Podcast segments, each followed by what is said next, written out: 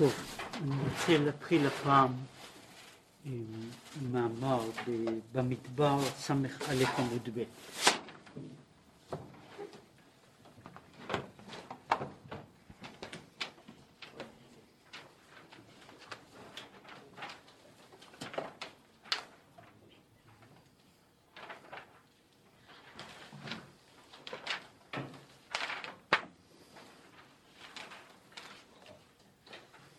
כן, זה המאמר שמתחיל ויעש משה נחש נחושת.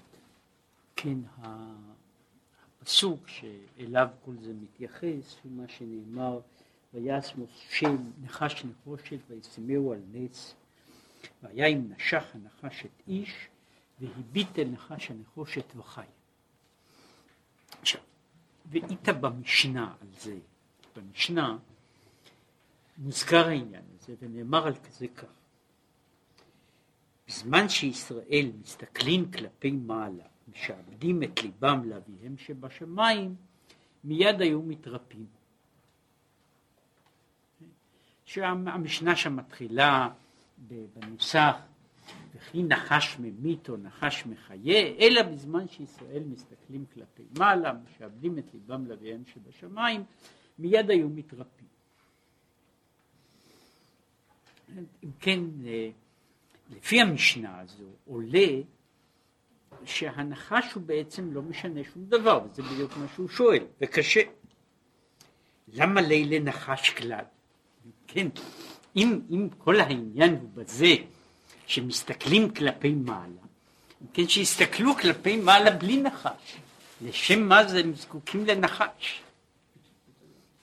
אלא והיה אם נשך הנחש, יסתכל כלפי מעלה. הרבה יותר פשוט. שאלה אחרת ועוד, מהו ההסתכלות כלפי מעלה?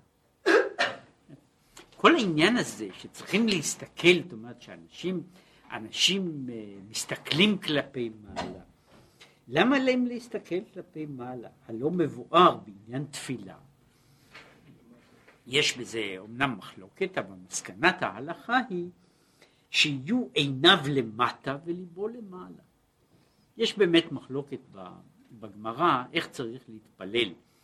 יש מי שאומר שצריכים ל, ל, ל, עיניו וליבו למעלה, ויש מי שאומר שצריך להיות עיניו וליבו למטה, והמסקנה היא שצריך להיות ליבו למעלה ועיניו למטה. אם כן, כל העניין הזה שבן אדם צריך להסתכל כלפי מעלה, עובדה שבזמן התפילה אין אנחנו צריכים להסתכל כלפי מעלה. לא, להפך, מציעים שאדם יסתכל כלפי מטה.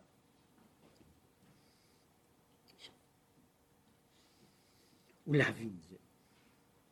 כדי להבין את, את שתי השאלות הללו, כן, השאלה הייתה פה כאילו שאלה שאלה כפולה, לשם מה צריך את הנחש? דווקא לפי ההסבר שהנחש הוא מכשיר כדי להסתכל כלפי מעלה, והשאלה השנייה היא לשם מה להסתכל כלפי מעלה. הרי אנחנו מתפללים יפה מאוד גם בלי להסתכל כלפי מעלה, אולי יותר טוב.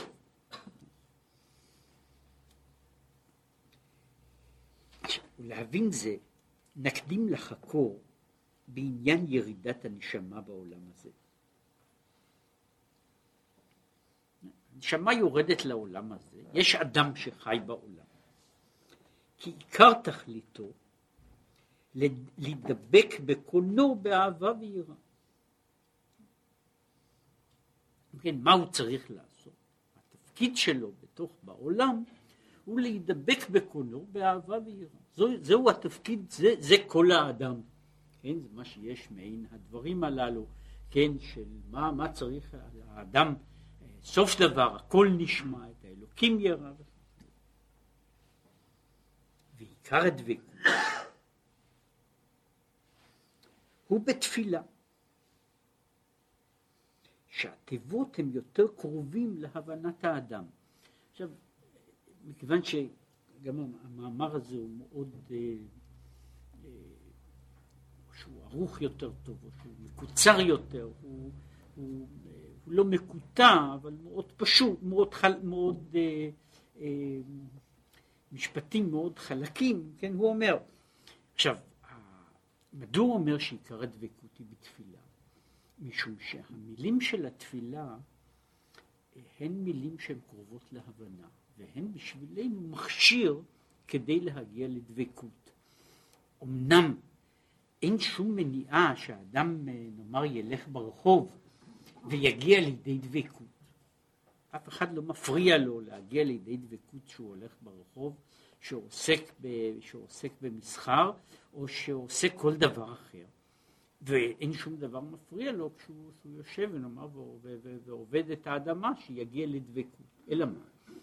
המילים של התפילה הם בוודאי מכשיר משום שאנחנו מבינים אותן והן יוצרות סוג, סוג מסוים של אפשרות להגיע לידי, לידי התחברות, לידי, לידי דבקות.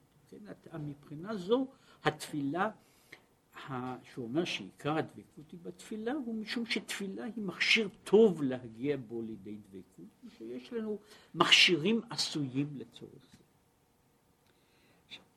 השאלה היא עכשיו שאלה, שאלה כזו, אם זוהי מטרתו של האדם, להגיע לידי דבקות בקדוש ברוך הוא, והוא מגיע לידי דבקות בזמנים מסוימים בתוך חייו בעולם הזה. בוודאי קודם צאת הנשמה בעולם הזה. כלומר, קודם שהנשמה מגיעה אל העולם הזה, וגם אחר הסתלקותו מן הגוף, הוא מתדבק יותר באהבה ויראה פנימיות. פה יוצא שאם המטרה היא להגיע לדבקות, אז יוצא ששלחו אותו לא למקום הנכון. זה לא המקום הנכון לעשות בו דבקות. לפני שהנשמה ירדה לעולם הזה, היא יכלה, היה לה יותר. וכשהנשמה יוצאת מן העולם הזה, גם כן יש לה יותר. מדוע? שהגוף אינו מניחו לעבוד את השם. קודם הייתה לו רק נשמה, והנשמה יכולה לעבוד את השם כמה שהיא רוצה. כאן יש לבן אדם גוף, והגוף כל הזמן מפריע. הוא כל הזמן משבש את, ה, את, ה, את היחסים הללו. אז קודם כל הוא מפריע, וגם כאן מה שאני אומר מ, מ, ב, בעניין הזה, שמבחינת הקיצור, קודם כל הגוף מפריע, ובמובן מסוים על זה מדבר הרמב"ם באריכות, אנחנו מדברים על הפרעת הגוף, שהוא מחלק את הנושא הזה לשניים. יש הפרעה קודם כל של הגוף. שנובעת מעצם העובדה שיש גוף. זאת אומרת שהגוף יש לו, הגוף הוא כלי, והוא כלי מוגבל. ובאשר אשר על כן, מכיוון שיש לו לבן אדם גוף, הוא, הוא כל הזמן, מש, יש משהו שנגרר אחריו. זה בערך כמו שאני הייתי אומר למישהו לרוץ, כאשר הוא צריך לסחוב אחריו איזשהו מסע. גם כאשר המסע הוא לגמרי אינדיפרנטי, הוא עדיין מכביד. כי מבחינה זו שהנשמה צריכה לגרור אחרי הגוף, הגוף מפריע בעצם הווייתו, בעצם הגבלתו, הוא מפריע לנשמה לנוע. אף לזה, הגוף הוא לא אינדיפרנטי. זאת אומרת, הגוף שלנו הוא לא רק אה, סוג מסוים של, של, של, של אה, מעמסה, מעמסה, מעמסה נאמר סטטית, מעמסה, מעמסה ש, שהיא אין לה שום כיוון מסוים ושהיא פועלת בכל צד שיהיה. זאת זה נכון שהגוף הוא מעמסה לנפש כמעט בכל מקום שהנפש רוצה ללכת בו. בעצם עובדה שהוא גוף שהוא מוגבל, שהוא מוגבל, שהוא חומרי, ולכן הוא מוגדר בהגדרות מסוימות ואיננו יכול לצאת מהן. מעבר לזה, אדרבה, מחמת חומרו יכריח את הנשמה ליהנות אף מגופניות. כיוון שהגוף, היחס של הגוף והנשמה איננו אינדיפרנטי, הגוף לא רק שהוא מעכב את הנשמה, אלא הוא מושך אותה לצד אחר. הוא מושך אותה לצד אחר, משום שהגוף הוא חומרי. הוא מושך את הנשמה להתייחס אל החומר. הנשמה בעצמה איננה מבינה בחומר, אבל כשיש לה שותף כזה, שהוא מבין רק בחומר, כן, אז השותף הזה, זה לא, זו רק בעיה, זאת אומרת, הוא מושך את הנשמה לה, להכיר דברים, להכיר דברים אחרים שהנשמה איננה מכירה אותם. זה, זאת אומרת, יש בצד הזה, בכלל דיברו על העניין, מישהו אחר דיבר על זה, אומר, כשמישהו צריך לרוץ והוא מחזיק ביד של אחר, זה תמיד רצים יותר לאט. לא חשוב מי הוא האחר. עכשיו כאן זה לא סתם אחר, זה חבר רע. כן? והחבר הזה כל הזמן מושך אותי לראות דברים שאני בעצמי לא הייתי הולך לראות אותם. אם כן, מבחינה זו, הש... השהייה של הנפש בגוף היא, היא מעצור והיא גם מכשול. ואף כי הנשמה אינה רוצה בזה, כי מקור חוצבה,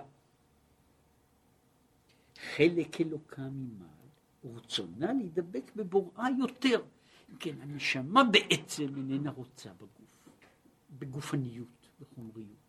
היא רוצה להידבק בבורא, בבורא, וזהו הגדול שבתענוגות שלה, וזהו הדבר שהיא באמת רוצה אותו.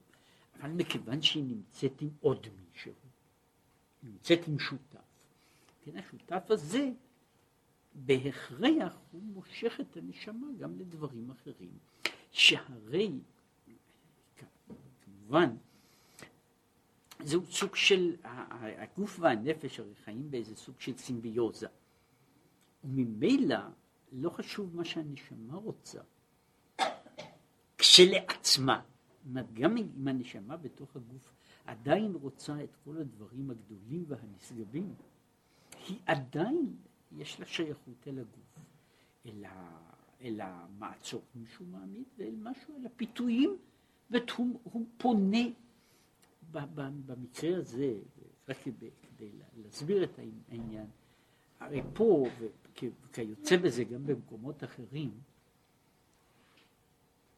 הנקודה שלנו איננה בזה שהגוף הוא רע, אלא הגוף מבין בדברים מסוימים. הנפש, שהנפש כשלעצמה איננה מעוניינת בהם, אבל כיוון שהגוף מבין בדברים הללו, הוא מושך, הוא מושך את הנפש אה, ל, ל, לשהות לידם. כן, אה, להבדיל כמה הבדלות, כן, שבן אדם הולך לטייל עם כלב. לכלב יש תחומי עניין רבים ושונים, שמעניינים את בעל הבית שלו, אבל גם בעל הבית נעצר ליד כל עמוד, כן? זאת אומרת, גם לא, זה לא, זה לא חלק מתוכנית חייו, אבל הוא עושה את זה, כן, הוא עושה את זה, מפני, ש, מפני שהוא עכשיו מחזיק את הכלב, כן, זאת אומרת, לכן אני אומר, זה לא משנה שהכלב הוא לא בהכרח, הכלב הוא כלב רע, כן, הכלב הוא כלב, כן, ובתור שכזה, הוא עושה מה שהוא עושה, לפי דרכו. עכשיו, אם אני קשור אל הכלב, אז אני גם חי חלק מסוים מחיי, וזה לא משנה אם זה מעניין אותי. זאת הנקודה שלו היא שזה לא משנה אם זה מעניין אותי. הנפש היא אולי מעוניינת רק בדברים הגדולים של מעלה, אבל היא חיה עם הגוף, לכן היא נגררת יחד איתו, בהכרח, בעצם מהותה.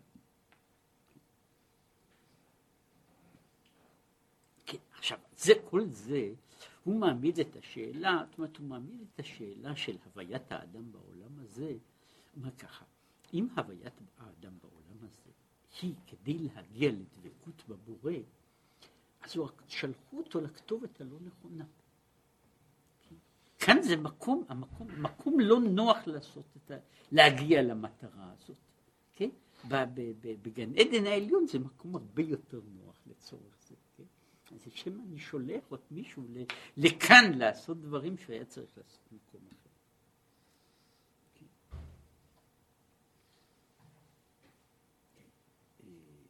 עכשיו הוא אומר,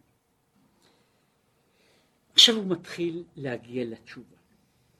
והנה, מבואר בזוהר, מן, ושם יש, הביטוי הזה מופיע בזוהר בכמה צורות. אבל כאן יש תיאור מבחינה, שהוא מצד זה קיצוני. מן דלא מהפך, מרירו למיתקה, לית לחולקה בהי על מקלו. מי שאיננו הופך את המר למתוק, אין לו חלק בעולם הזה כלל. אז זה נכון שהתיאור הזה, או העניין הזה, של להפוך את המר למתוק, את החושך לאור, הוא מופיע בכמה וכמה מקומות. אבל הוא מופיע לפעמים בתור, כתיאור של דרגות עליונות. כאן אנחנו, הוא מדבר על העניין הזה שאדם שאיננו עושה את זה, איננו ממלא את תפקידו בעולם. עכשיו הוא מוסיף, כי זה כל האדם, לא נברא אלא בשביל זה. אומרת, האדם נברא בשביל להפוך מריר ולמיתקה. להפוך את החושך לאור, את המר למתוק. כן? וזה ממילא מסביר את הדברים הללו, ולכן הוא אומר ש, שבעצם מה שאמרנו קודם, שמטרת האדם היא להגיע לדבקות,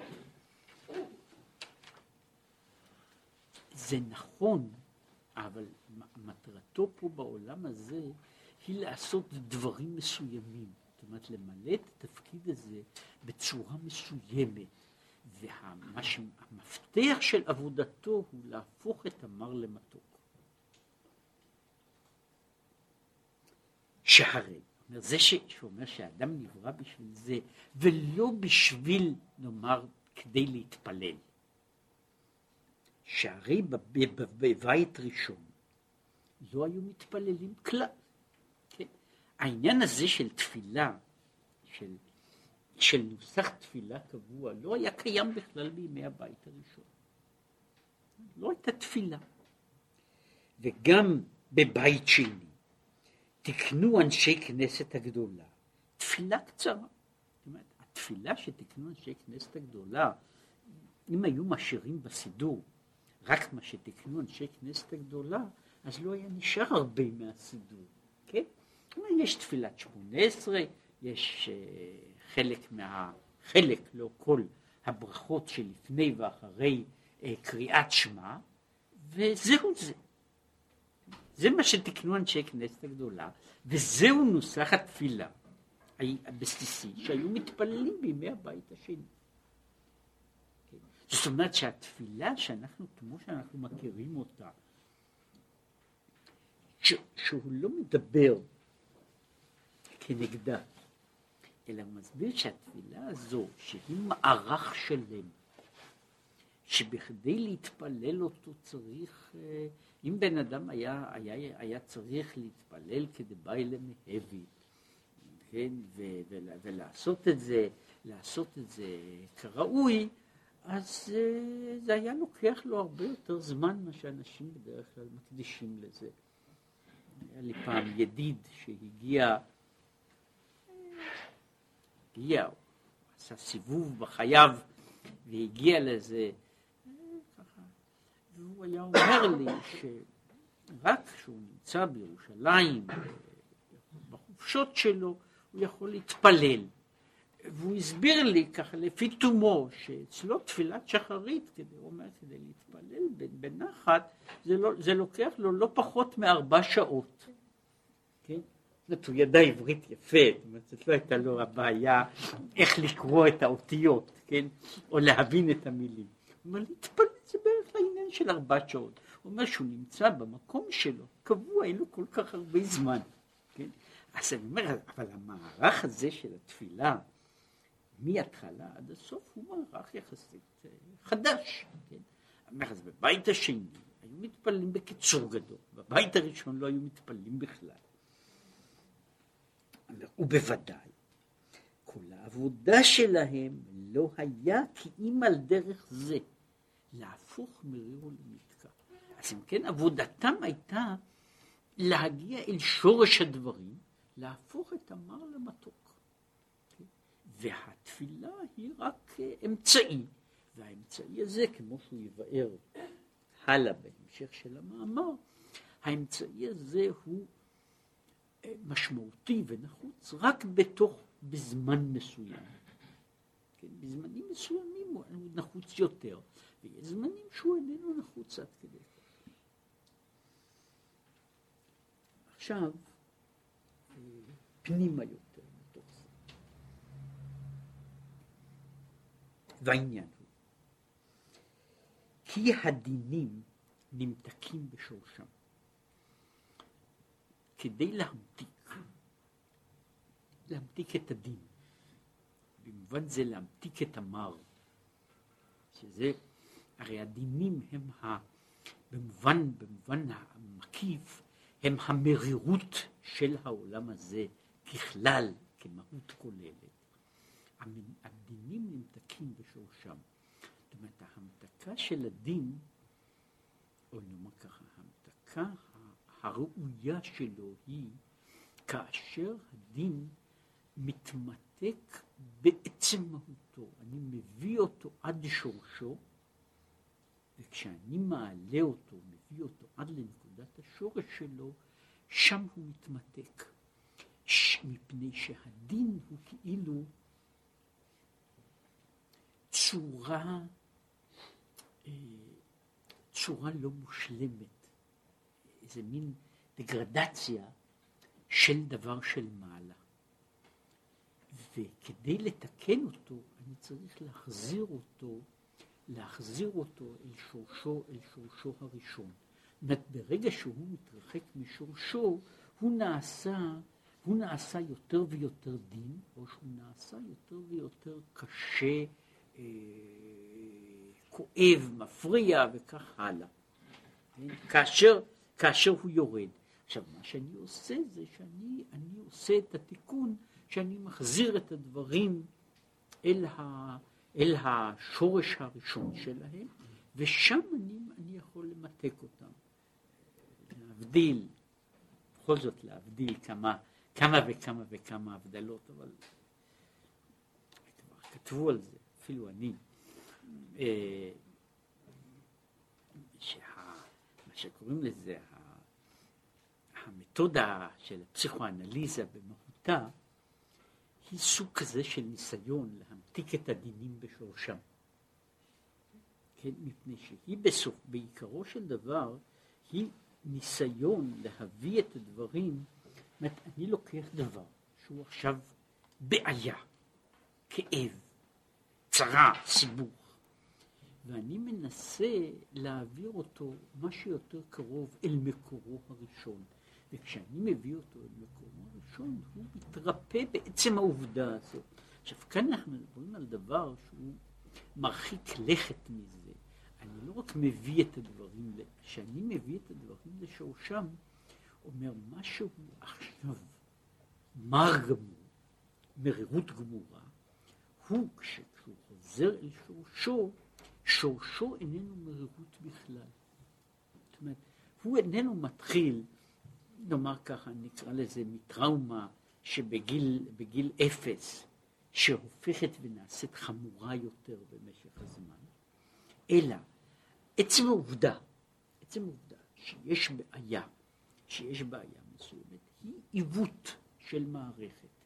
ואת המערכת הזו אני צריך להעלות אותה לדרגה גבוהה יותר. ולדרגה עוד יותר גבוהה, וכשאני מעלה אותה, אני אז מחזיר אותה כאילו להכיר את עצמה. וכשהיא מכירה את עצמה בשורש, היא מפסיקה להיות רע.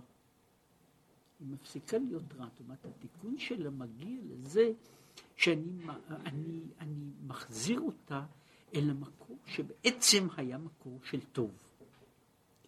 אלא שהוא אחר כך אומרת, הוא, משתבש ומסתבך בתוך ירידתו ממדרגה למדרגה.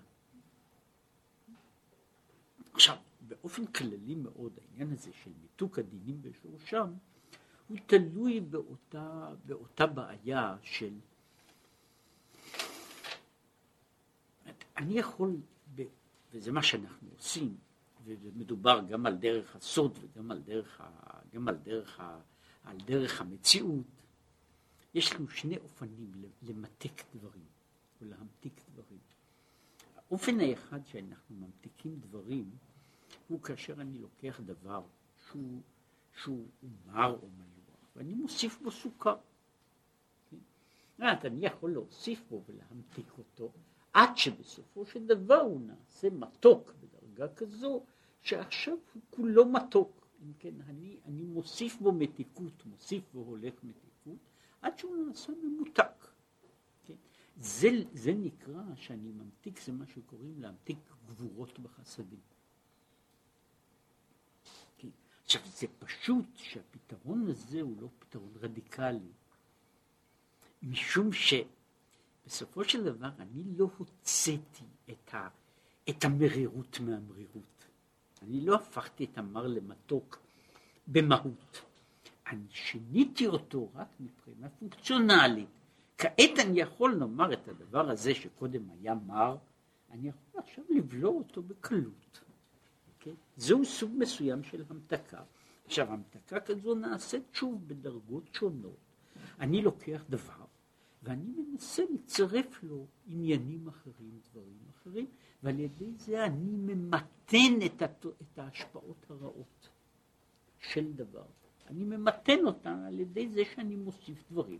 וזהו שוב, זוהי דרך שאנשים עושים אותה בכל מהלכי, בכל המהלכים הפנימיים והחיצוניים, שבן אדם מוסיף אה, דברים, דבר, דברים טובים לדברים שהם לא כל כך טובים, ועל ידי זה אני מגיע להמתקה. עכשיו, זוהי המתקה ממין אחד, זה מה שאמרתי, המתקת הגבורות והחסדים. יש המתקה שהיא המתקת הגבורות בשורשן, ובזה אני, אני מנסה לא להוסיף מתיקות, אלא לשנות את הדבר הזה שהוא הדבר המר. למשל, אחת התופעות ש, שעושים, וזה זה מעניין מפני שזה קשור קצת לעניין הזה של השורש,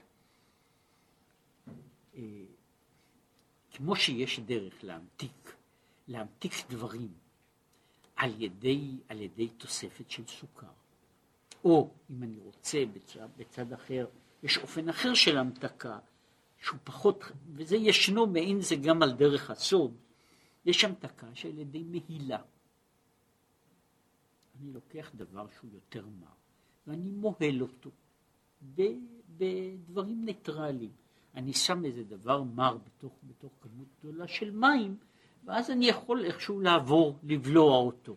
כן, לא הייתי יכול לשתות אותו כמו שהוא, אז אני מוהל אותו, אני עושה אותו פשוט פחות מרוכז. זה גם כן המתקה של גבורות בחסדים, היא פחות, היא פחות, היא עוד פחות רדיקלית. כן?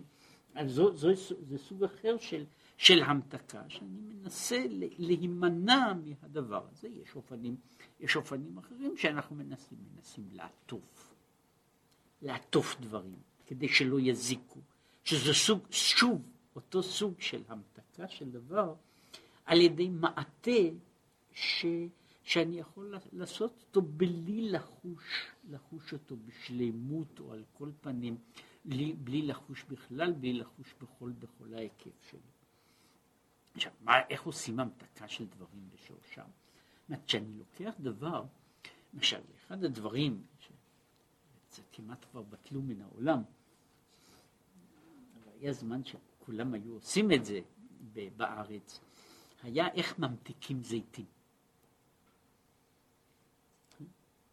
עכשיו, איך ממתיקים? זיתים הם, הטעם של זיתים הוא מר. כן? זיתים יש להם טעם מר. עכשיו, מה שעושים לזיתים, שהיו לוקחים ומכים אותם.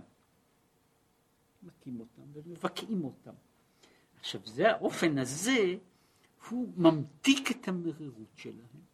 הוא ממתיק את המרירות שלהם, והם מקבלים טעם אחר. המרירות איכשהו היא יוצאת. יש אופן אחר, זאת אומרת, מה, למה אני מדבר, אני מזכיר את הזיתים, שזה בדיוק המתקה בשורש. אני ממתיק אותו לא על ידי סוכר, אלא על ידי מכות. כן? יש המתקה הרבה יותר, הרבה יותר אה, רגילה, שהיא המתקה שעושים לדברים, שעושים לדברים בגבורה ממש, זה שממתיקים באש. יש כמות גדולה מאוד של דברים שיש להם רק המתקה אחת, על ידי זה ששמים אותם באש. כן? אני יכול, וזה, זה אפשר, זאת אומרת, לא צריך להיות לזה מומחה בדברים הללו, אבל אה, בצל שמבשלים אותו, שמכניסים אותו בתוך אש, הוא לא זו בלבד שהוא לא, הוא מאבד חלק מהחריפות שלו, אלא אחרי זמן הוא באמת נהיה מתוק. זאת אומרת, אני עושה בו איזשהו שינוי, שינוי במהותו. עכשיו, יש שינויים כאלה שעושים בכל מיני, בכל מיני דברים, בכלל זה גם כמות מסוימת, ולא קטנה, של דברים שהם, אם, אם לדבר על המתקת הדינים, יש למשל אה, חומרים שהם בעצמם במידה פחות או יותר גדולה רעילים. ואנחנו מסוגלים לאכול אותם רק על ידי שממתיקים אותם באש. למשל, תפוחי אדמה. תפוחי אדמה, כל המשפחה הזו של, ה, של, של הפירות, של מה שקוראים משפחת הסולנים, היא כולה משפחה רעילה. היא כולה, בכולם יש בדרגה מסוימת של ההתפתחות שלהם, בכולם יש רעל. בכולם יש רעל, כן? והוא רעל, למשל יש דבר כזה שקוראים לו דטורה, כן? שהוא נשאר רעל כל ימיו, כן? אבל יש כמה וכמה, אה, למשל תפוחי אדמה, עדיין נשארים באיזושהי מידה רעילים, ויש אה, עוד כמות גדולה מאוד של צמחים, שהאופן, שידוע שאם מישהו אוכל אותם חיים, הוא יכול למות מזה בקלות רבה, אבל אנשים צולים אותם, והם על ידי הצלייה הזו, זה המתקת הדינים בשורשם. זאת אומרת, אני שם אותו באש, ואז המריר הוא הופך להיות למיתקו, ממש, ממש לטעם מתוק. זה, זה אומר, מבחינה כימית אני מפרק שם חומרים, הופך אותם ל, ל, לסוגים שונים של סוכרים, ועל ידי זה הוא נעשה, הוא נעשה ממש מתוק. אז זה מה שאני אמרתי, שקוראים המתקת הדינים בשורשם. אני ממתיק אותו באש, כן? מה שהדוגמה שמופיעה בספרות התלמודית יש לזה דוגמה מפני שלהם לא היו הרי תפוחי אדמה, כל אלה הם הרי, אה, את כל, ה, את כל הרעלים האלה הביאו מאמריקה יחד עם הטבק, כן, אה, תפוחי אדמה ועגבניות וכל כל המשפחה היא משפחה אמריקאית בעיקרה, אבל אה, השימוש שמובא למשל בתלמוד ובספרות הפוסט תלמודית לעניין הזה הוא מה עושים בתורמוסים. כן, תורמוסים הם סוג של קטניות, עוד מוכרים אותם פה ושם, כן, הם סוג של קטניות והן מרות מאוד. כן, זה, זה אפשר לנסות, אני חושב שזה לא רעיל, אבל זה מר מאוד. עכשיו, מה שעושים לזה, זה מבשלים את זה. ו- וכמו שכתוב בגמרא, בזמן ההוא היו מבשלים אותם שבע פעמים. אבל אחרי שמבשלים אותם כמה פעמים, זה ברור, המרירות יוצאת, וזה מקבל טעם, טעם לגמרי אחר, כן, זה כבר עניין כמה שבן אדם רוצה להשאיר מרירות בתוך זה, זה עניין של טעם, אבל בתמצית, על ידי הבישול החוזר הזה, יש פה ממש שינוי במהות, שהמר הופך להיות למתוק.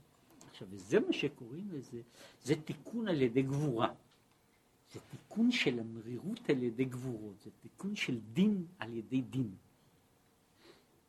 כן? אלא שאני כאילו מחזיר אותו, מחזיר אותו שוב אל האש. עכשיו פה, עכשיו, אחרי כל, המ... כל הגסטרונומיה הזאת, כן, סוף סוף להפוך מרירו למיתקו זה מה, שצר... מה שעושים במטבח. דהנה, כל רעות ודינים, רחמנא ליצלן, שנתהוו בעולם, שורשם ומקורם המחיה אותם הוא טוב. השורש הראשון של כל הדברים הרעים שבעולם, מה שהוא קורא לזה רעות ודינים, שורשם הראשון הוא טוב. כמשל הזוניים בן המלך המבואר בזוהר. בזוהר יש סיפור שלם, שהוא משל, שקוראים לזה, גם קלאסי וגם בסיסי מאוד. המלך רוצה לנסות את בנו, ולכן הוא שולח זונה לפתות אותו. עכשיו, שם הוא אומר, מסביר את העניין הזה. מצד אחד, התפקיד המקצועי שלה הוא לפתות אותו. מצד שני, היא יודעת שאם היא תצליח במשימה, המלך ישלם לה, אבל הוא יהיה מאוד לא מרוצה מזה. זאת אומרת, הוא שולח אותה, והוא מאוד מאוד מקווה שהיא לא תצליח. עכשיו, שם בזוהר מדבר על זה, אני מצטער על, ה, על ההרחבה, מפני ששם הוא מדבר על העניין. אז הוא אומר, אם הזונה יודעת את זה, לשם מה היא נשלחה ולאיזה מטרה, היא לא יכולה למלא את התפקיד בצורה מושלמת. היא לא תעשה עבודה טובה. לכן מה היא עושה? היא שוכרת זונה אחרת. כן? ולפעמים צריך לזכור כמה וכמה כאלה, שלב אחרי שלב. עכשיו, עד שזו האחרונה שמגיעה אל בן המלך, היא מתכוונת ברצינות גמורה לעשות למה, ש, למה שהתפקיד שלה מחייב אותה. היא לא יודעת בכלל, היא כבר לא מודעת לזה, שבעצם ההצלחה הגדולה שלה תהיה אם היא לא תצליח. זאת אומרת שהיא, שהיא בעצם הייתה צריכה להיכשל ולא להצליח. זה, אבל זה, וזה שהיא מצליחה, אי אפשר להאשים אותה על זה שהיא מצליחה, שהיא קיבלה תפקיד מסוים. אבל המלך היה הרבה יותר מרוצה, וייתן לה שכר יותר גדול אם היא לא תצליח. כן? עכשיו זהו פה מה שהוא אומר ככה, אז הוא אומר ככה, ש, שזה המשל עם הזונה, שכל רצונה וחפצה שלא לציית אותה. זאת אומרת, היא, היא הרי בעצם, הזונה הזו הייתה רוצה שהמלך, שהבן המלך לא יציית לה, ובזה תתענג יותר. שתהיה אהובה למלך. מה שאין כן כשמפתה אותו ותוכל לו, אין זה רצון המלך. אז אומרת, אז יוצא שבמקור הראשון, במקור הראשון, הרע, המקור הראשון של הרע, הוא בעצם אין לו שום כוונה לעשות רע. במקור הראשון שלו, הרע בעצם יודע שהוא צריך למלא, הוא צריך למלא תפקיד מסוים. והתפקיד הזה צריך להיות במובן מסוים שהוא לא צריך להצליח. כן? בה, התפקיד שלו הוא להבדיל, אני חושב שזה לא חוקי כעת, אה, אבל עושים את זה בכל מקום, אצל ספורטאים. אה, לספורטאים במרוצים, שרוצים שספורטאי יגיע להישגים גבוהים מאוד, מעמידים כנגדו רצים אחרים, שהתפקיד שלהם הוא לרוץ מהר כדי למשוך אותו. שהאלוף שלהם יוכל להתגבר עליו, והם צריכים למשוך אותו, והם יודעים שהם לא הולכים לא לנצח ולא לא יקרה להם שום דבר, הם יהיו מספר חמש או שש או שבע בתחרות. אבל התפקיד שלו הוא להיות אתגר לרץ. ו- ו- ומעמידים כמה אנשים כאלה כדי שהוא יוכל לרוץ מהר יותר. עכשיו, זהו בדיוק המצב שהוא אומר שכאן עומד כל הרע שבעולם. הרע שבעולם הוא מועמד בתור אתגר שאני ארוץ יותר מהר. עכשיו, אם הוא מנצח, אז הוא עשה, אני, הוא, איבד בעצם את, ה, את התפקיד שלו. התפקיד שלו היה רק לשמש, לשמש אתגר, לא להיות מנצח. כן? התפקיד שלו היה רק להיות, להיות חלק מהאתגר כדי להביא להתגברות. עכשיו, ברגע שהוא מנצח, הוא, הוא בעצם הוא הפסיד את התוכן, את התוכן של הדברים. אם הרץ הזה שאני רוצה, רוצה שירוויח, בסוף מתעייף, והוא נשאר אחרון, אז אני הפסדתי, התחרות, התמצית של העניין, נפסדה, אני לא הגעתי למה של המטרה שרציתי להגיע אליה. וזהו מאמר. כן, שאומרים חז"ל ששטן ופנינה לשם שמיים התכוונו. אז אה, יש שם סיפור על אה, שטן זה השטן של איוב. ופנינה היא פנינה של אה, הצרה של חנה. אומר שפנינה לא הייתה מרשעת, אלא פנינה רצתה שלחנה יהיו ילדים. אבל חנה הייתה בעצם בסך הכל די מאושרת. היא חיה עם בעל שאוהב אותה, שהיא בשבילו הכל, והיא לא מרגישה את הצורך בילדים. ולכן פנינה הייתה צריכה, עשתה את כל זה להציק לה, וכי עשתה צרתה, אז אומר, היא עשתה את כל זה להציק לה, כדי, כדי שבסוף היא תהיה במצב כזה, שבאמת תתפלל בכל הלב שיהיו לה ילדים. כן? עכשיו זה שהיא, אז אומר, באותו דבר הוא אומר את זה, השטן של איוב, היו לו מטרות קדושות, כן? רק בשביל סיום, כן? הגמרא אומרת שאחרי שהחכם דרש את זה, בא השטן לרב הדורש ונשק לו את הרגליים, כן, שפעם ראשונה. מישהו אמר עליו מילה טובה במשך אה, נאמר אלפיים שנה, כן, מישהו אמר עליו איזה דבר טוב, כן, אבל בכל אופן, אז הוא אומר ככה, זה המאמר, המאמר חז"ל, שהוא אומר שהשורש של הרע, אותו שטן של מעלה, הוא מתכוון לשם שמיים. ואם הוא עושה מכשולים, אם הוא עושה מכשולים, אז הוא בעצם, המכשול הזה, השורש הראשון שלו הוא לא רע. כן? השורש הראשון שלו הוא טוב. אלא מה? אז הוא אומר, אה, במקום אחר, זה מצד אחד, במקום אחר הם אומרים על השטן, השטן יצר רע וכולי, אמרו, נתן עיניו במקדש ראשון, והחריבו, במקדש שני והחריבו, והוא עדיין מרקד בינינו. כן? אז פה יוצא, משמע שנתקנא בו. כן? אז פה יוצא שהשטן הוא באמת, הוא, הוא לא סובל את המקדש הראשון, לא סובל את המקדש השני, לא סובל את ה... לא סובל, הוא אומר את זה, ש, שהוא מתגרה, זה, זה, אני לא שמעתי את זה בשום נאום סנגוריה בארץ, אבל הגמרא שם אומרת שהשטן מתגרה, עזב את אומות העולם והוא מתעסק רק עם ישראל, והוא עוזב את הסתם יהודים ומתעסק רק בתלמידי חכמים. כן, כן זה... ש... זה, עכשיו, זה לעניין הזה, שהוא, אז הוא אומר, מדוע? מפני שהוא אומר, זה, יש לו כאילו זה מרגיז אותו, הטוב. עכשיו, פה יוצא מצד אחד לשם שמיים, מצד שני שזה מרגיז אותו. והעניין ששורש הרע המחיה הוא, טוב. זאת אומרת, השורש הראשון הוא עניין של טוב, ושורשו הראשון של מעלה.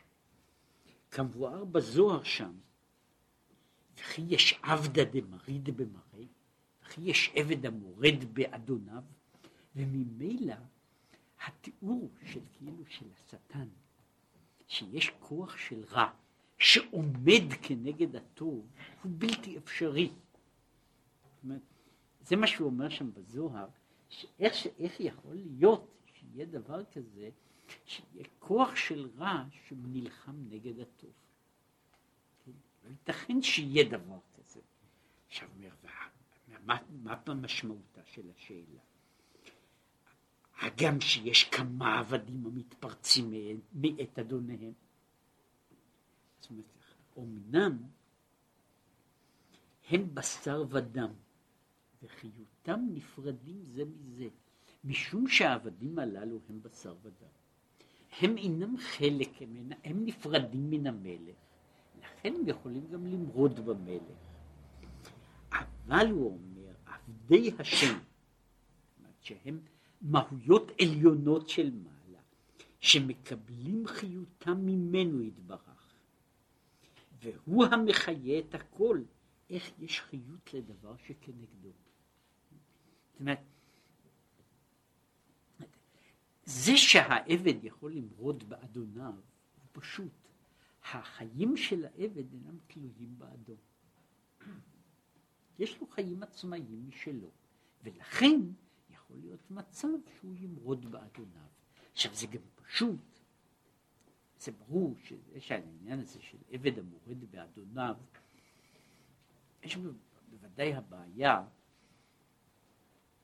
שהעבד המורד צריך להיות עבד שהאדון גידל אותו.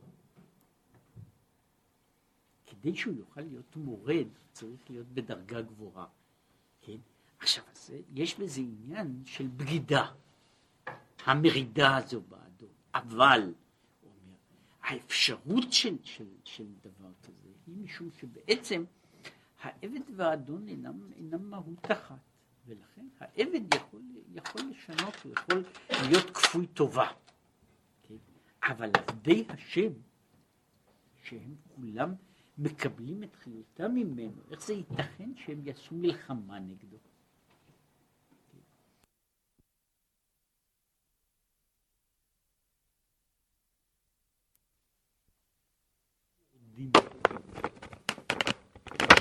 הם עושים את עבודתם בשליחות, ויש להם תפקיד כזה וכזה, והתפקיד שלהם הוא כעת לעשות צרות.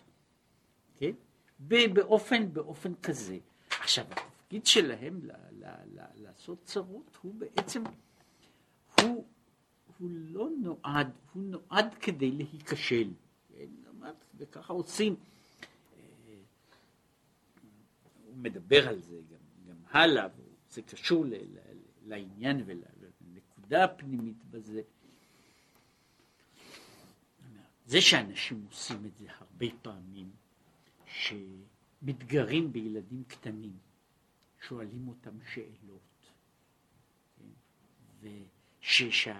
עכשיו, הנקודה היא שזה ששואל ה... ששואל ילד קטן שאלה, ש... שאלה קשה, אם זה אדם קרוב, הוא הרי רוצה שהילד יענה, לא שהוא יעמוד ויסתבך. כן? אומרת, אני שם לו אתגר מפני שאני רוצה שהוא יתגבר עליו. כן?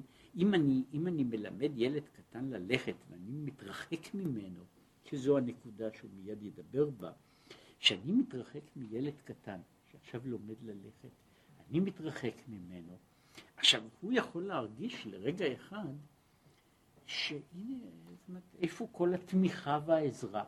הרי אני כל הזמן רציתי שיחזיקו לי את היד ועכשיו עוזבים אותי, כן? עכשיו העזיבה הזו היא כדי שהוא ילמד ללכת לבד. כן? זאת אומרת, העזיבה הזו היא לא כדי, כדי לגרום לו מצוקה, אלא כדי להביא אותו, להביא אותו להתקרב. עכשיו, לצורך זה אני צריך ליצור מרחק. לצורך זה אני צריך לעזוב, לו, לעזוב את היד שלו. עכשיו, הנקודה הזו, הנקודה הזו היא, היא התמצית של מדוע יש גבורות ודינים וכיוצא בזה. אבל זהו בגדר בנקודה הראשונית. ש, שהעניין הזה של הרע, של, של בשורשו, הוא בעצם כולו עניין של טוב ושל שליחות של מעלה. וזהו דבר המחיה את כל הרעות, ושורשם למעלה הוא טוב. אבל כשיורד למטה על דרך השתלשלות, נעשה באמת רע גמור ודינים גמורים, הן במילי דעלמא והן במילי דשמיא. עכשיו, זהו שאנחנו מדברים על המקור. כשאני מדבר על, ה, על המשרתים, על ההשתלשלות, עכשיו, כשאני ממשיך את ההשתלשלות, שם אני מקבל את הרע הגמור. מפני שבתוך דרך ההשתלשלות, הרע מאבד את הידיעה, זאת אומרת, בתוך ההשתלשלות הוא מאבד את הידיעה מה הפונקציה שלו. כן? זאת אומרת, הוא היה צריך להתחיל, הוא צריך, התפקיד שלו היה להיות אתגר. התפקיד שלו היה להיות מכשיר של זירוז. כן? אבל אחרי שהתפקיד הזה כאילו נמסר והוא עבר, שלב אחרי שלב, אז יש שלבים ששם ה, העבודה נעשית עיקר, ואני לא, אני כבר לא יודע בעצם למה שלחו אותי לעשות את, ה, לעשות את הדברים הללו. זאת אומרת, אני, אני כאן נמצא במין מצב שה, שהכוחות של הרע שבאים מדרגה מסוימת והלאה, הם כבר כוחות עיוורים.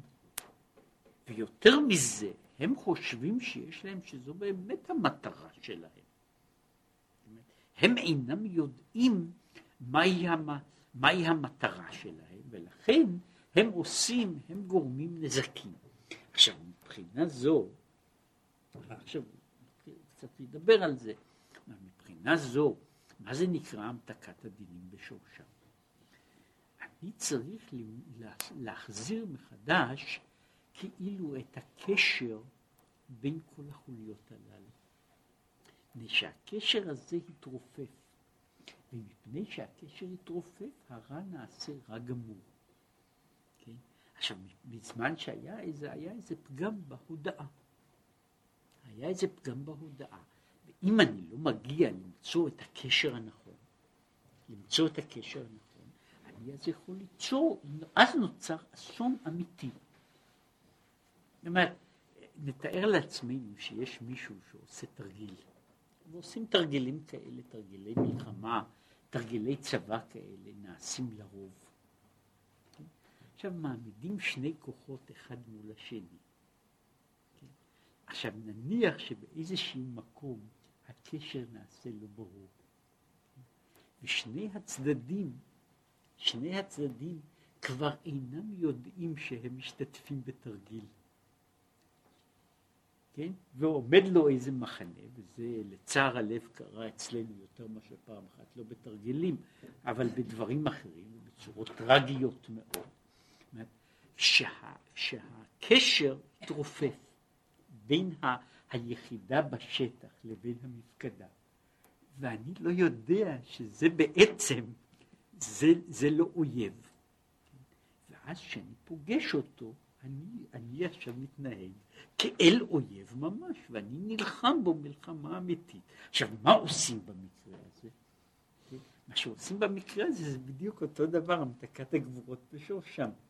אני מנסה לבנות קומוניקציה, ואני אומר לו, תלך בקשר אל המפקדה שלך. ואם המפקדה הראשונית שלך לא יודעת, תלך הלאה יותר, עד שתקבל הוראה שיגידו לך שאתה בעצם נמצא בתרגיל, כן? שאתה לא צריך, אתה לא צריך לעשות את זה.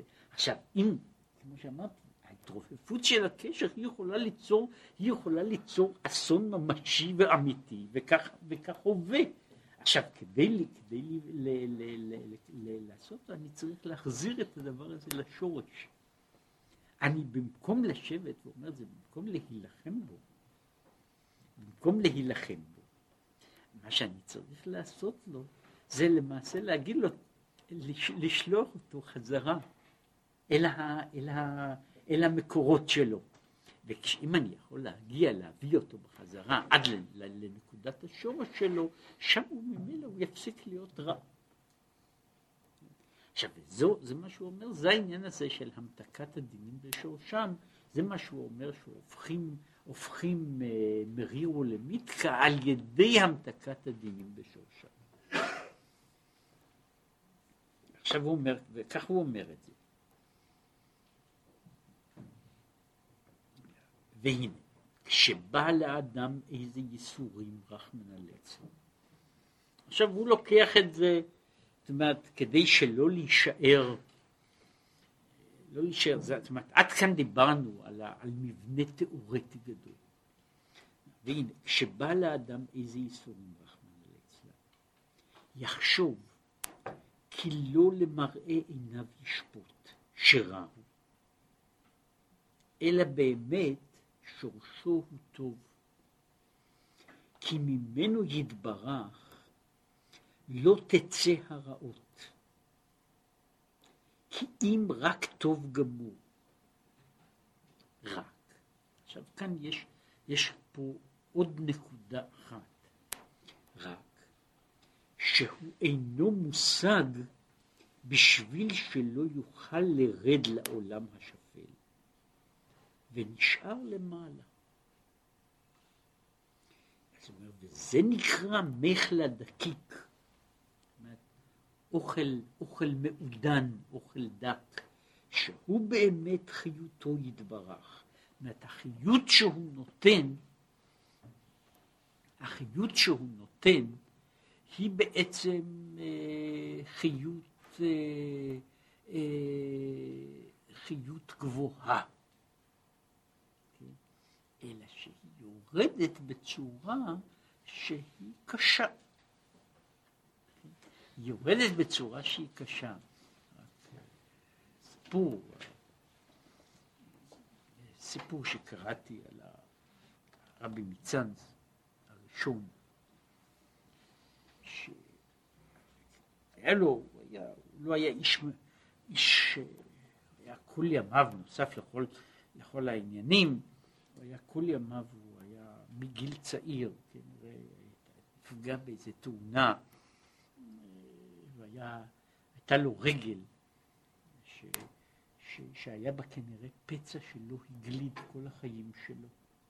אני יודע שיש תופעות כאלה, פצע שלא הגליד, זאת אומרת שהמשיך להיות אה, פצע עם מוגלה אה, כל ימי חייו.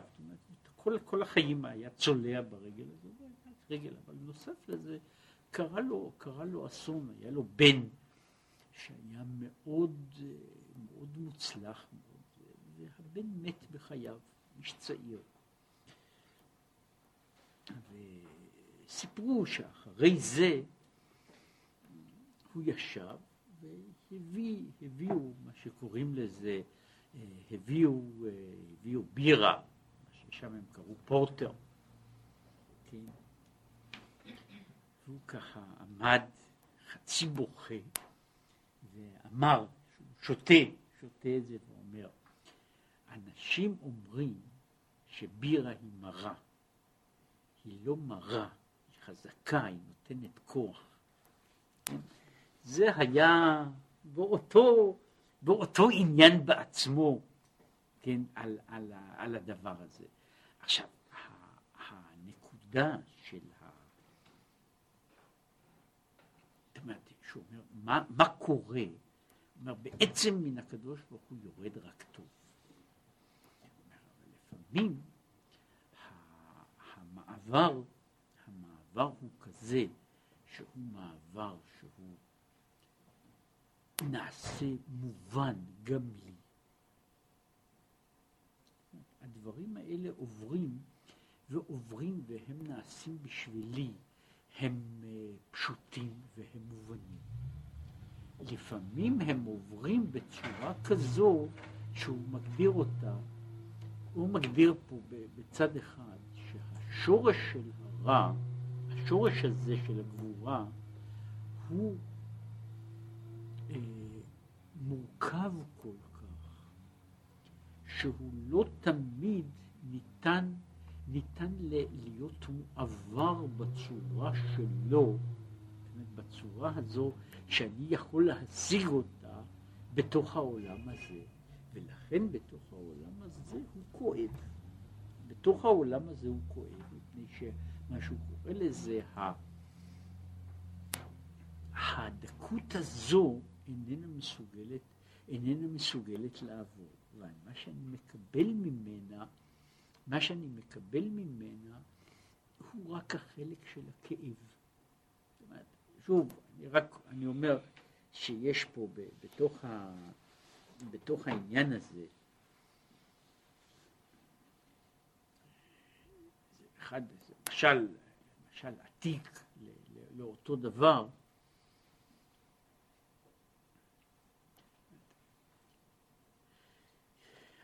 קשה מאוד להסביר לילד קטן למה הוא צריך לקבל זריקה.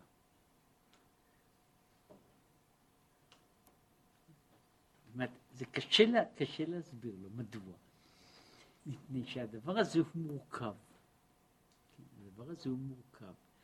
וה... ה, ה, הוא בוודאי לא ערב.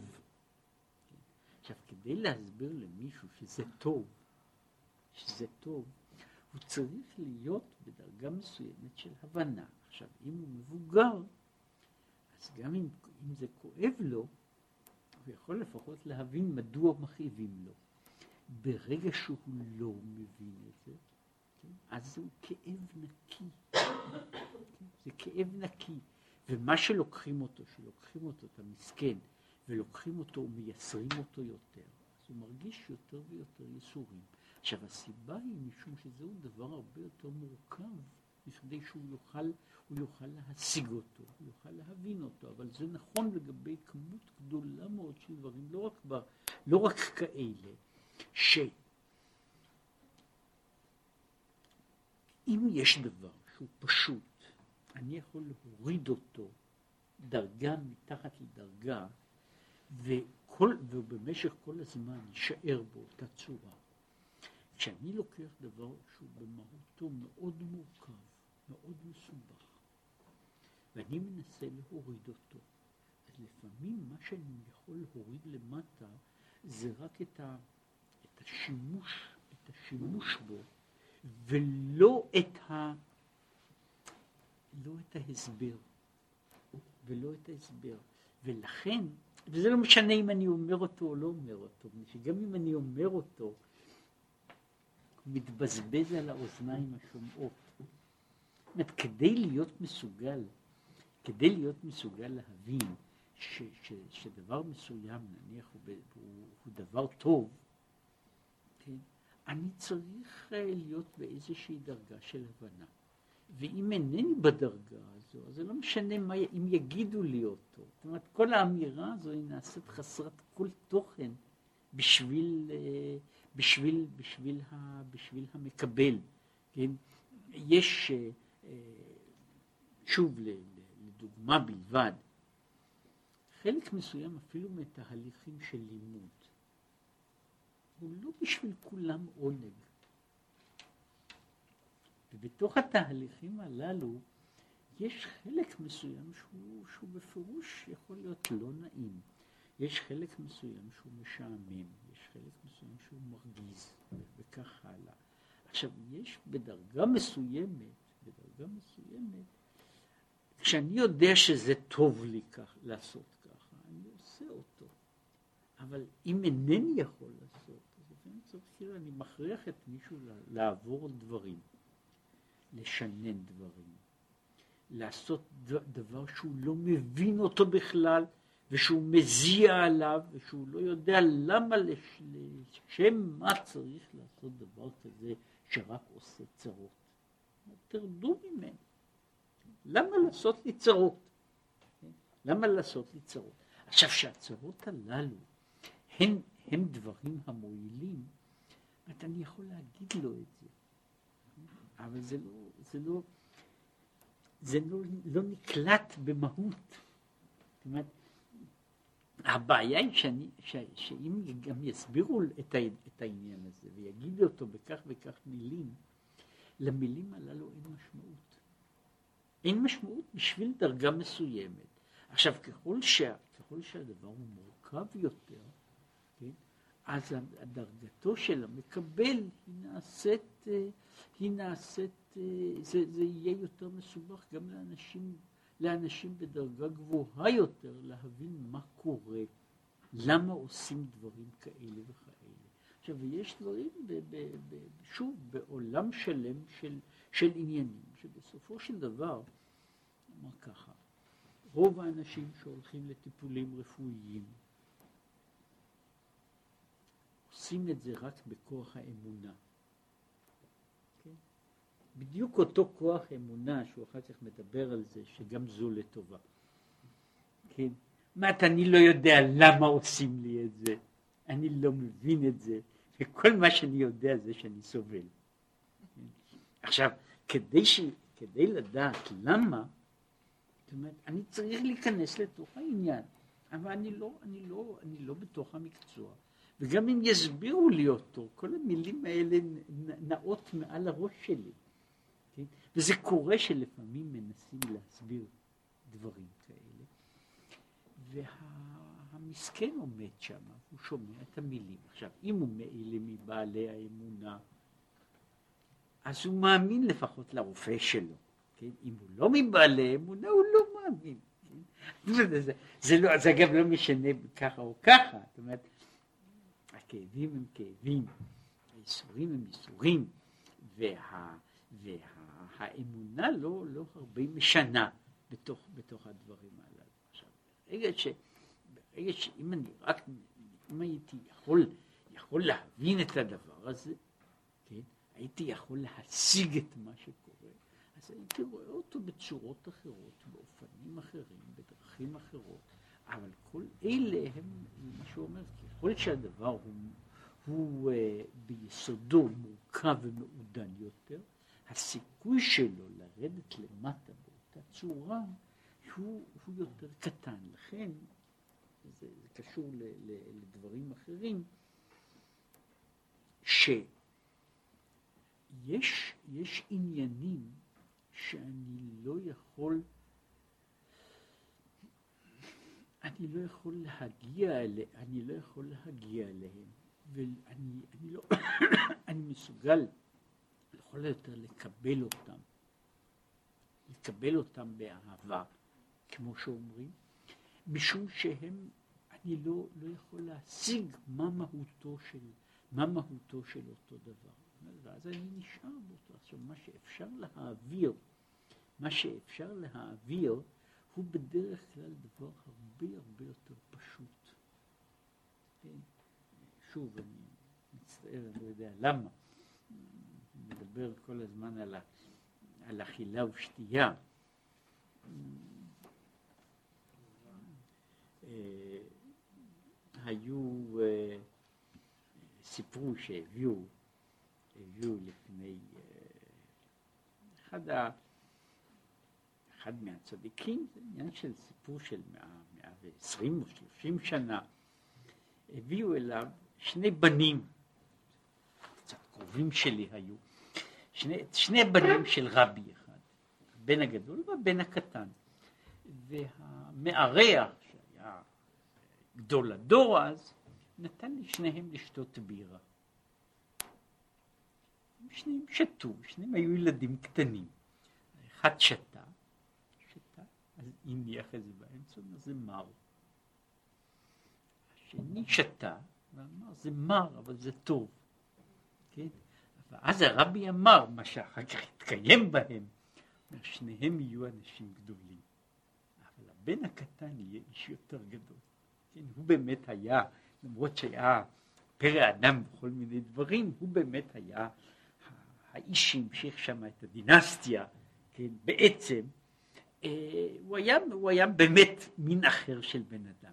עכשיו, העניין הזה, אני רק שוב רוצה, רוצה להביא דוגמה, שוב, מאותו, מאותו דבר, וגם כן מהעניין הזה של, של, של תינוקות.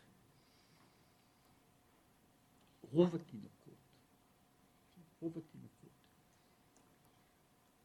תחושה או הבנה בדבר שהוא מתוק, זה אחד הדברים הראשונים שהם מעריכים. זה לוקח זמן עד שילדים מתחילים להעריך דבר שיש לו טעם שאיננו מתוק. זה לוקח להם זמן להתייחס לדבר שהוא מלוח, לוקח להם יותר זמן להתייחס לדבר שהוא, שהוא חמוץ, ועוד יותר זמן להתייחס לדבר שהוא מר. כן? למרות שנאמר, כשהם נעשים גדולים, בהחלט ייתכן שהטעמים שלהם יהיו מאוד שונים. אבל בשלב הראשון זה, זה, זה אוניברסלי. מדוע? מפני שהעניין הזה של ההתייחסות של טעם, בדרך כלל הטעמים הללו, טעם מתוק הוא טעם שכאילו יכול לעבור עד לקטני קטנים, והוא יחסית פשוט. כן? זה אחד הדברים של, של מה שקוראים, שמנסים לתת לאדם שלא מאומן בזה, יין טוב. אז התגובה הראשונה של אנשים תהיה שהוא אה, הוא חמוץ. כן? הוא חמוץ.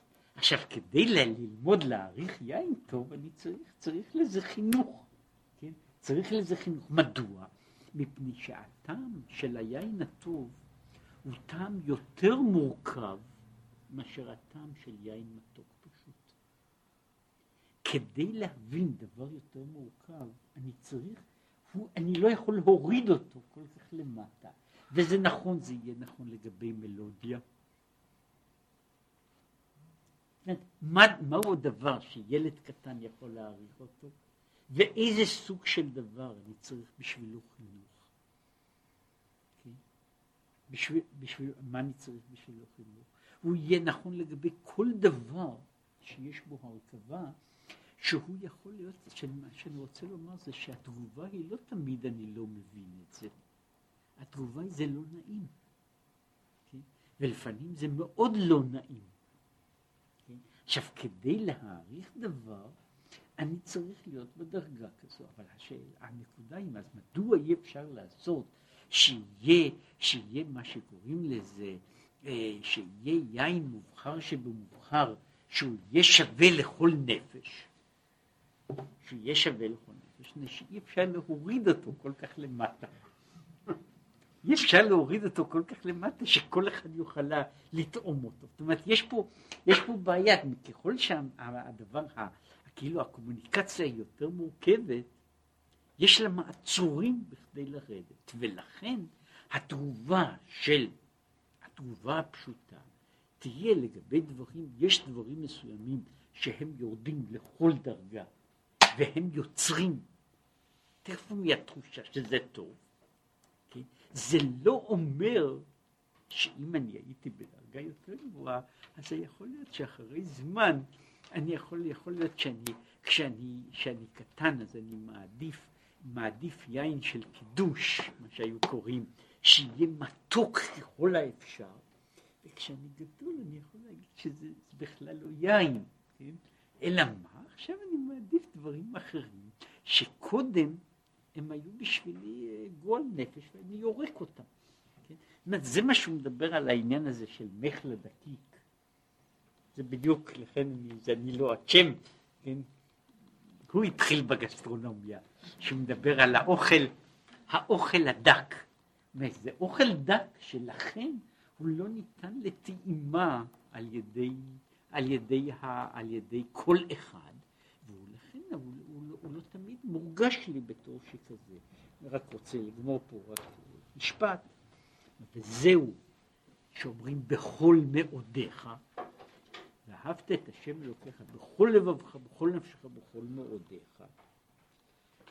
זה בכל מאודיך זה, זה בדבר שהוא מאוד, שהוא עכשיו מגדיר את זה בכל מאודיך, זה שאפילו בשעה שאתה סובל, וכמאמר, הפסוק הזה, וירא אלוקים את כל אשר עשה, והנה טוב מאוד, הוא אומר ככה, במדרש רבה, טוב זה מלאך חיים. מאוד זה מלאך המוות. אז הוא אומר שהוא טוב מאוד, בלי שיעור וגבול, אלא שעדיין לא בא לידי גילוי ואינו מושג. ואינו מושג. ולכן אני תמיד מעדיף את מלאך החיים. אומר, מלאך המוות הוא טוב מאוד, אבל מה טוב מאוד זה אני לא מבין אותו. הוא בשבילי בכלל לא טוב, כן? אז אני מעדיף טוב ולא טוב מאוד. שם יש רשימה ארוכה. הוא אומר, טוב זה יצר טוב, טוב מאוד זה יצר הרע. כן? עכשיו, יש, יש שם אותה, אותה הגדרה ש, שהיא הולכת על את השורש להגיע אל, אל מה שקוראים לזה אל, אל הדברים בשורשם, זה, זה דבר שהוא דרגה, דרגה גבוהה יותר. ולכן לעת עתה אני לא, לא יכול לסבול את הטוב מאוד. אבל מה קורה אם מגיע לי טוב מאוד? הוא מגיע אליי.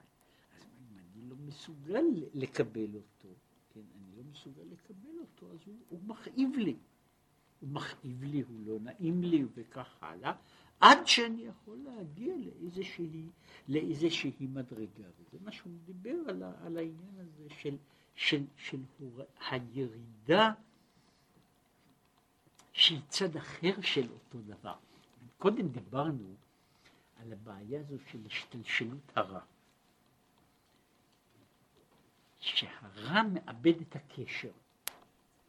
יש גם צד אחר, שהרע מגיע, זאת אומרת, הדבר הזה שבא כאילו מלמעלה, לא רק בידי אדם או שליח לשליח, אלא הדבר הזה שבא מלמעלה, הוא לפעמים, אה, ב, הוא, הוא דבר כזה שמשהו מתגלה ב, מתחת לדרגה מסוימת, הוא לא הוא בלתי נעים.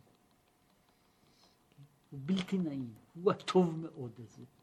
ועם הטוב מאוד הזה, אני, אה, אני צריך כל פעם להיאבק, מפני שאני לא מרגיש אותו בתור טוב. אני בשום אופן לא מרגיש אותו בתור טוב. אני, אני מרגיש אותו באופן אחר. עכשיו, למה זה? מפני שאני לא מסוגל להבין את הטוב מאוד. כן?